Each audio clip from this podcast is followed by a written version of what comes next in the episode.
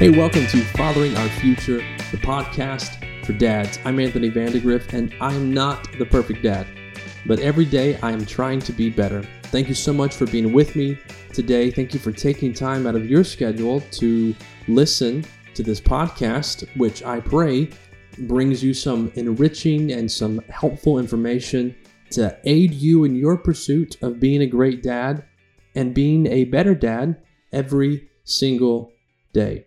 Today's been fun for me.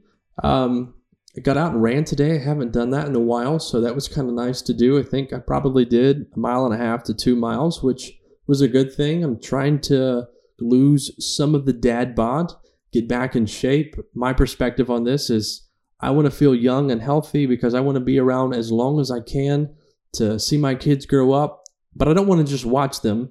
I want to be able to be a part of it. So when my son gets bigger than me and he's playing basketball, I still want to show him who the boss is on the court. All right. I want to show him that dad still has game. I know they won't say that at his time and his generation, but I'm going to bring it back and I'm going to show him what's up. So I want to stay a little fit, a little healthy. So that's what I'm trying to do, trying to get back into that. And that was good. I did that today. And all in all, things have been pretty well. We're coming off the heels of Father's Day while I'm recording this and got a great gift from my son. Uh, I posted about it on social media. He made a little book for me.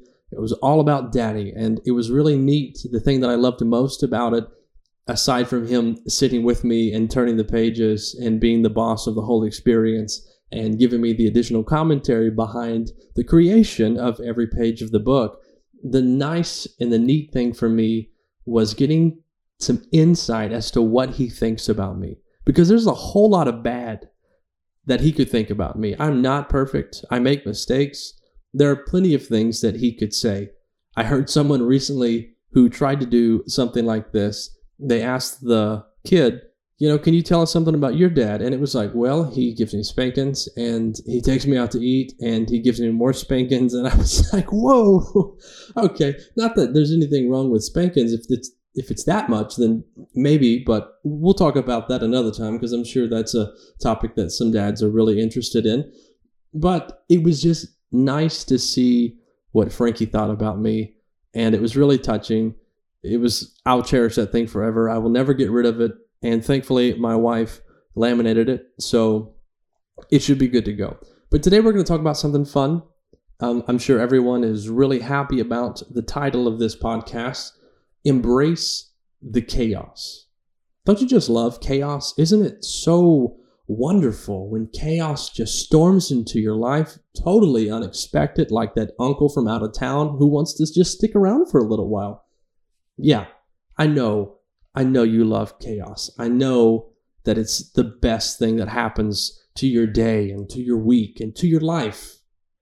I know you don't like chaos. No one likes chaos.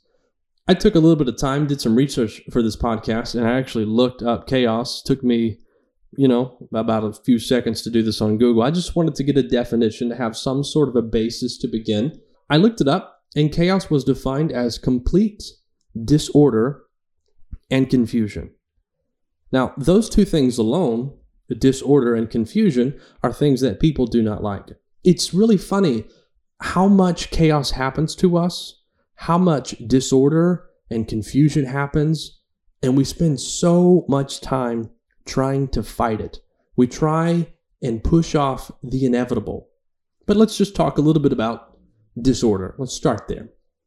No one likes things to be out of order. Even the young version of myself, who didn't clean his room, who didn't really have responsibility, whose parents didn't actually give me any chores. Yeah, I lucked out there. I still turned out okay. Maybe not everyone, but for whatever reason, uh, the Lord had some grace on my life. I think I'm okay. But I didn't have anything to do, and I was a little bit lazy, a lot a bit lazy, I guess.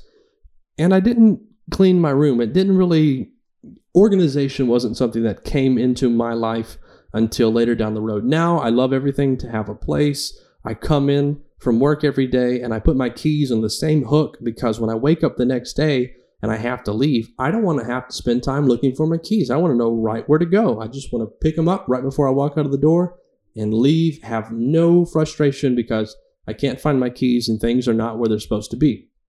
So I like order now. I have a system to the way I go about my life. But even when I was young and sloppy, I still had a system. You can think about this and you will recognize that you still had a system. Someone could walk into my room and be like, Hey, have you seen the remote to your TV? And I could be like, Yeah, it's the second pile of clothes to the left of the closet door. I mean, you knew where stuff was. Stuff was horrifying to look at, but you understood your system. You liked things being where you had your things. If your mom would ever come in and clean your room, which fortunately I had a mother who did that, they would come in and they would clean your room and you would walk in and you were kind of grateful, but at the same time, you're like, where's my stuff? This isn't where I left anything. And so when someone messes with that system, when someone takes your order and changes it and creates disorder in your perspective, that's not something that we enjoy. That's not something that we like because now there's something that we have to do that we weren't planning on doing that brings in this element of change, which we tend to not like change either. And the other part of the definition was confusion. Now, we do not like confusion. Confusion can happen as a result of disorder. Confusion can cause disorder, but confusion can almost be a little bit of a standalone concept too. Have you ever had a conversation with someone and said something that you did not mean to come across a very particular way, but that other person that you were talking to took it in the most negative way that they could have taken it, and then you have some big dispute, and you go weeks, months, maybe even years not talking to this person because they were confused about what you said. Maybe they didn't have the same context. Maybe they weren't there, and maybe you just portrayed the story in a really terrible way. We do that. We make mistakes. Sometimes we just assume that people know the things that we know and we can say things and they come out really bad. It's not that everyone has ill intent when they tell a story or when they say something, but sometimes it's perceived that way. Confusion happens, and when confusion happens, it's not good. You've probably found yourself in a conversation with a group of people, people that maybe you consider to be your friends, but they all have a common interest that you don't have. And they're all having this conversation and they're talking and they're starting to laugh about something where you feel like the oddball. So you start to laugh too. And one of the people in the group, like, oh, yeah, did you see that? And you're like, no, I didn't. They're like, oh, okay. So you didn't actually see this. So you're just trying to laugh to be involved. That's really cute. Um, hey, we're to go get some ice cream, but how about you just stay right there? That's kind of what confusion does. It put it puts you a little bit out of place. It puts you in an awkward situation. It can damage relationships. It can do a lot of things. And what happens when you have this culmination of confusion and disorder? You get this fun little thing called chaos. Chaos that we try to avoid, chaos that we run from, chaos that we do so many almost unnecessary things to help us avoid chaos. We just don't want to deal with it. Sometimes we avoid certain people. Sometimes we avoid certain families with kids that get to do things that our kids do not get to do because we don't want to deal with the drama of, but Cindy and Sally and John and Sam get to do this why don't we get to do this? Well, then that turns into something that we don't want to have to deal with as parents. We like to keep our stuff and our life the way that we want it, and we often put forth a lot of effort to avoid the inevitable chaos. Chaos is a lot like Liam Neeson's character in Taken. Chaos has a very particular set of skills, and chaos will find you, and chaos will mess you up but only if you let it. I was reminded by someone recently that I should embrace chaos. It wasn't a new concept to me because it was always, you got to roll with the punches. So it wasn't foreign, it wasn't a new idea, and I don't expect this to be a new idea for you today. But I want this to be a friendly reminder that as you go through life, there's going to be times and periods of chaos. There's going to be tough instances that you have to walk through, but that's okay. Embrace those times, roll with those punches. Let me give you a couple of examples. The first one is more playful, but still a period of chaos that could have gone horribly wrong had I not taken the opportunity to breathe and embrace what happened. My wife had been sick. She woke up one morning, it was a Saturday morning. She woke up and she said, If you could please just give me a couple more hours of sleep, I think it would help. I'm just really exhausted. I'm weak. And so I was like, Absolutely, of course. You're my wife. I will move heaven and earth for you. Rest. No big deal. So I take the baby, Jojo, who's about three months. I have Frankie and I have Reagan, who were four and two. Now, I have this tradition, this little routine that I've started with the kids on Saturday mornings. Most Saturday mornings, I wake up and I make pancakes for the family. I enjoy this. I'm good at this. It's one of those things that dad does and dad does great and everyone loves it. So it makes me want to keep doing it. So it's Saturday morning. By golly, I'm going to make pancakes. I'm fending all by myself with the three kids, but I'm going to make these pancakes. So I have JoJo in a rock and play. Frankie's coloring. Reagan's kind of bouncing back and forth, trying to make these pancakes. I get them mixed up. JoJo starts to cry. Okay? I only need one arm to hold a spatula and flip a pancake. I can do this. So I'm holding JoJo. I'm pouring the pancakes into the pan. I'm flipping them. No big deal. All is well. I think I've made like two pancakes, and I typically make enough for all of us to eat. So I'm probably two pancakes deep into my routine. And Reagan walks up. She's like, I got to poop. Like, okay, this is about to get really fun. So, JoJo, who does not want to be put down, I have no choice. I have to lay her back down. Immediately, she begins to cry. Well, again, my wife is sick. I'm not about to just ram into the room and be like, look, I can't do this by myself. You're going to get up. You're going to deal with it. I was not going to do that. I'm, I'm just not that, I'm just not that way. Um, I don't think anyone should be that way unless it's like, hey, the house is on fire. You have to get up and get out. But I'm doing my thing. I lay her down, and immediately she begins to cry. Got to deal with the crying. Frankie's complaining that she's loud. I'm like, dude, just stay over there at the table. Keep coloring. You're holding down the fort for me. I appreciate this more than you will ever realize until you have kids, and then you'll really understand what Daddy went through. So I go to the restroom with Reagan. I get her situated. She's on the throne. She's doing her business. I'm running back and forth between her until she's done and the pancakes because I'm still making pancakes, and my pancakes are delicious. I'm not going to let a pancake get burnt, okay? I'm serious about these pancakes. So I'm making pancakes. I'm trying to calm the baby. I'm checking on poopy buns over there in the toilet. And I'm doing this back and forth, back and forth until finally she's done. So I do one last flip of the pancake. I go, I wipe her butt. She's all situated. Hands are washed. We're back in the kitchen. I flip the pancake again. I get JoJo.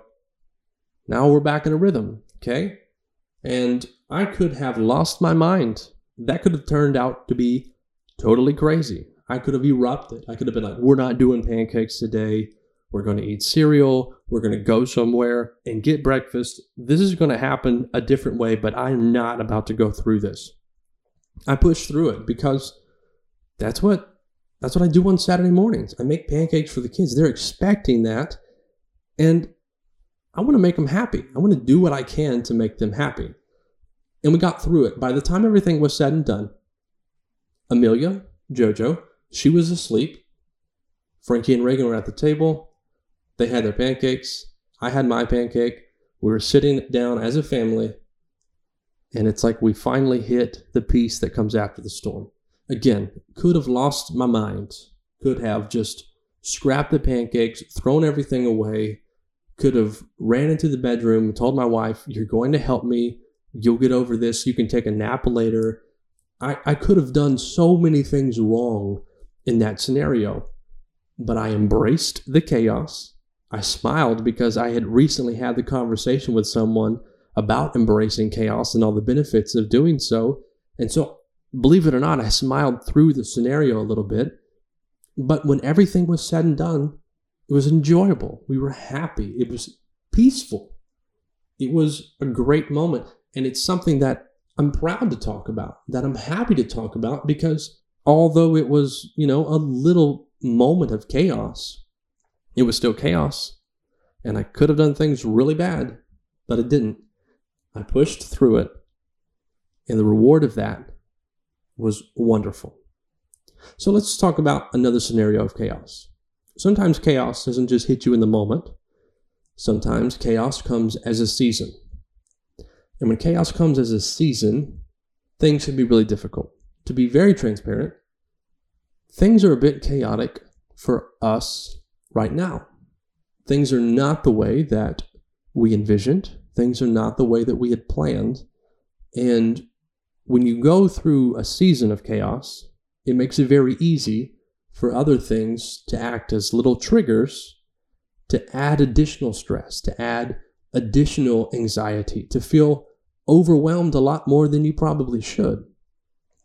So, for example, for us, it all started with um, Amelia. So we know she's on the way. And our plan, our plan for the first two had been what we would like to see is my wife home with the kids. That's what she has always wanted. Now, keep in mind, she's not just pretty, she's brilliant. She's super smart. She's very professional. She's very savvy. She's a great leader. And so people really want her to work for them. And she had a good job. She had a very good paying job. And we were living very comfortably. And we didn't really have the opportunity for her to stay home with Frankie. So we said, okay, we'll we'll make things work. We'll have someone watch him. We'll we'll find something to do, but she's going to keep working. So we thought maybe with Reagan, she'd be able to stay home. Well, that didn't pan out either, so she stayed at work. So Amelia's coming, and we were like, okay, we're going to make this happen. I had a different job at the time. I was making a little more money. I was not making as much as her. She was still the breadwinner, but we said, look, we looked at our expenses. We said, we can make this happen. We can do this. We do a budget. We follow Dave Ramsey's plan, try to. Um, we're pretty good on and off the plan, but uh, things aren't bad.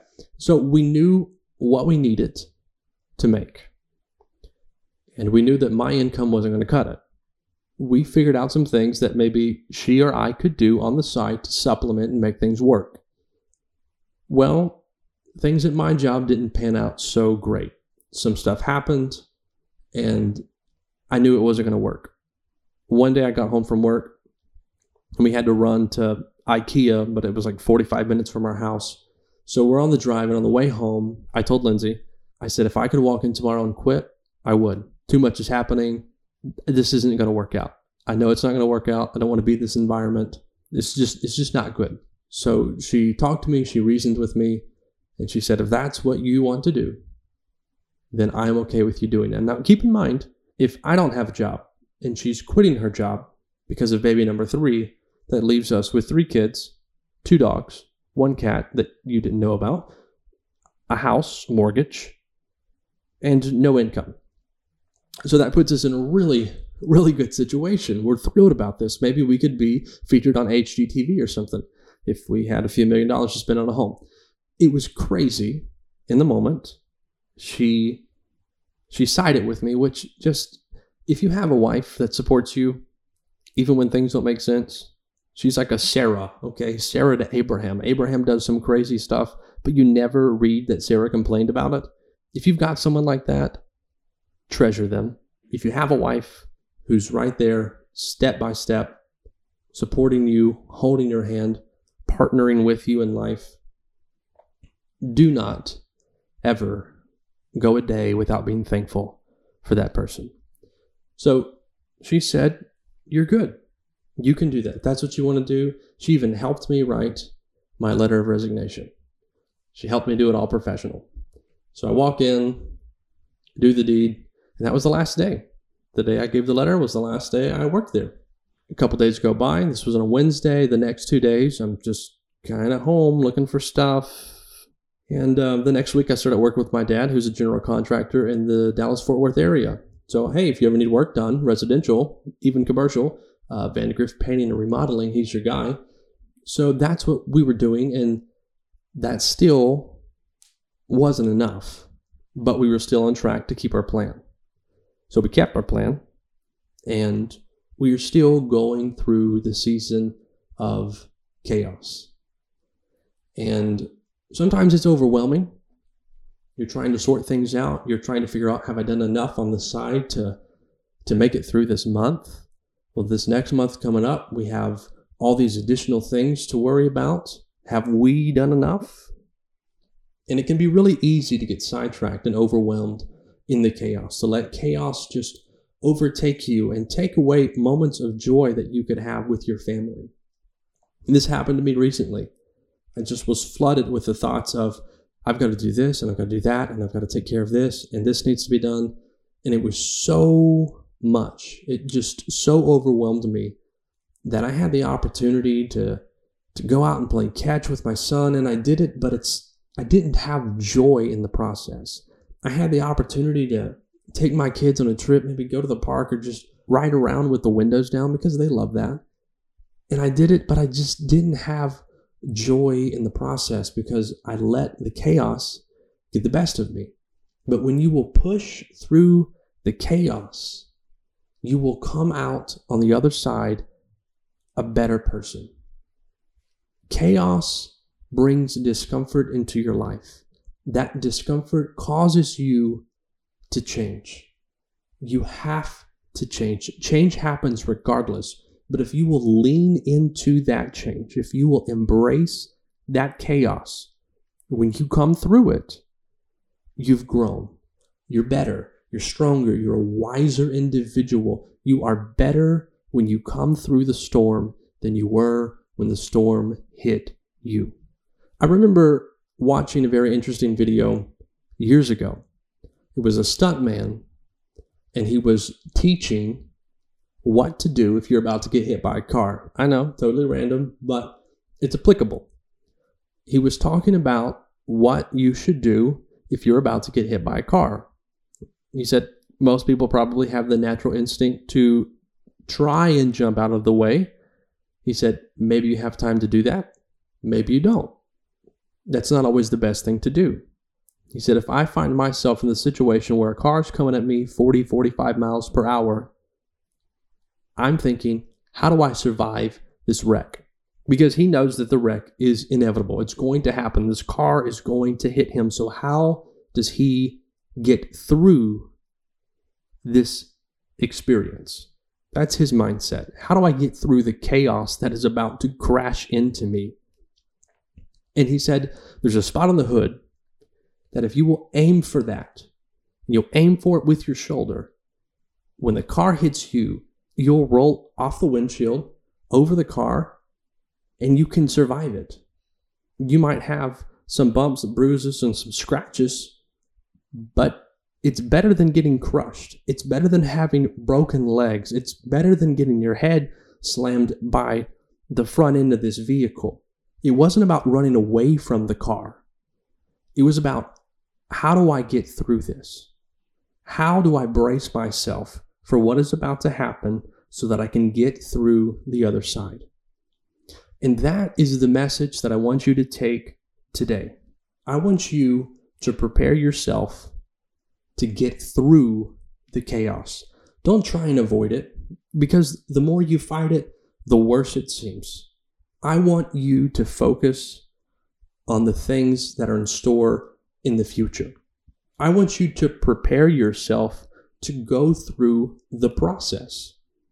I want you to have your mind focused on embracing the chaos that is either coming for you because it comes for us all, or that you're going through right now in this moment, whether it be something that is small, like trying to make pancakes with it being a little crazier than usual, or if it is, we're trying to do things a very particular way because this is what we want. This is our goal and this is our focus. So, whether it's a season of chaos or a moment of chaos, do not run from it. Do not try and fight it. Life is crazy for us right now, but I had a great day. I got out and I did something that I haven't done in too long. I got out and I ran. I went out, and I took the dogs for a walk. I spent time with my kids. I laughed with them. I read them stories. I shared some insight with Frankie on something because eh, forget about it, but it was it was fun to teach him something, to show him something. We were able to have time together, smiles, joy, laughter in the midst of our chaos. In the midst of our trouble and our struggles and our trials, we were able to still laugh and love each other and enjoy the day. Just because chaos finds you does not mean that you have to lay over and just die. Don't do that. Don't resist chaos. Don't try and run away from it. When it comes your way, lean into it, embrace the chaos, lean into the change, and allow it to make you better. Allow it to birth growth into your life. And if you will do that, if you will do that as a father, if you'll do that as a man, if you'll do that as a business professional, if you'll do that in any aspect of your life, I promise you, you will see growth and you will see success. But if you will do this as a dad, our whole goal of being better dads every day becomes achievable. If you will show your kids, hey, when times get tough, we keep our heads up high, we walk through the storm hand in hand, we keep smiles on our faces, we do it together, we walk through it, and we get to the other side. You're going to be an example to your kids. They're going to remember those times, not as bad times, they're going to remember those times as good times, times that they were with mommy and daddy, times that they shared moments and laughter and joy with you. So, the message today embrace the chaos. It's coming, it is inevitable, but it doesn't have to be bad. It doesn't have to mess you up. Embrace the chaos and enjoy the growth that comes from that. Thank you for listening today. This is Fathering Our Future, the podcast for dads, and I'm Anthony Vandegrift. I hope you'll join me next time.